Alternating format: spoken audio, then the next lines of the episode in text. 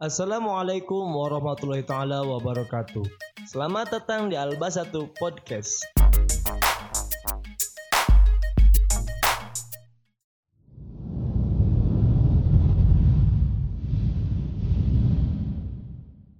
Keutamaan sholat tarawih. Terdapat beberapa hadis yang menunjukkan keutamaan sholat tarawih.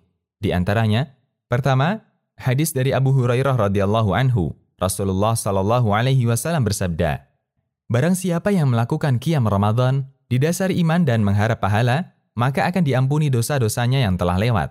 Hadis riwayat Bukhari dan Muslim. Keterangan: 1. An-Nawawi menjelaskan makna qiyam Ramadan.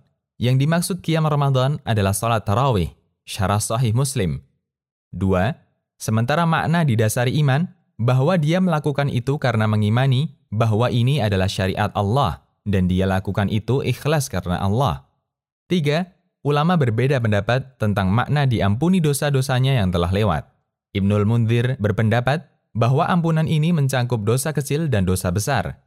Namun An-Nawawi mengatakan, yang umum menurut para ulama, bahwa ampunan ini khusus untuk dosa kecil dan bukan dosa besar.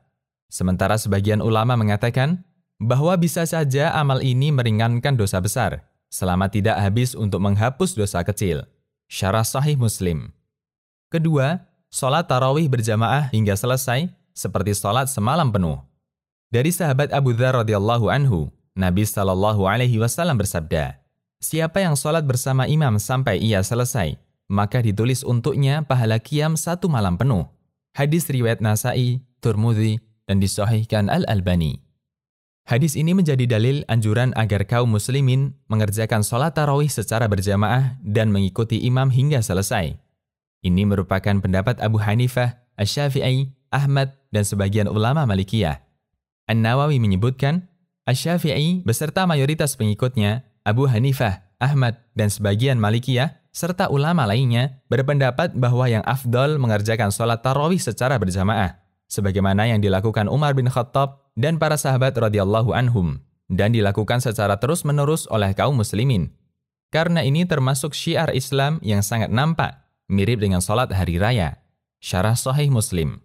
Demikian, semoga kita tambah semangat dalam mengerjakan salat tarawih. Allahu a'lam.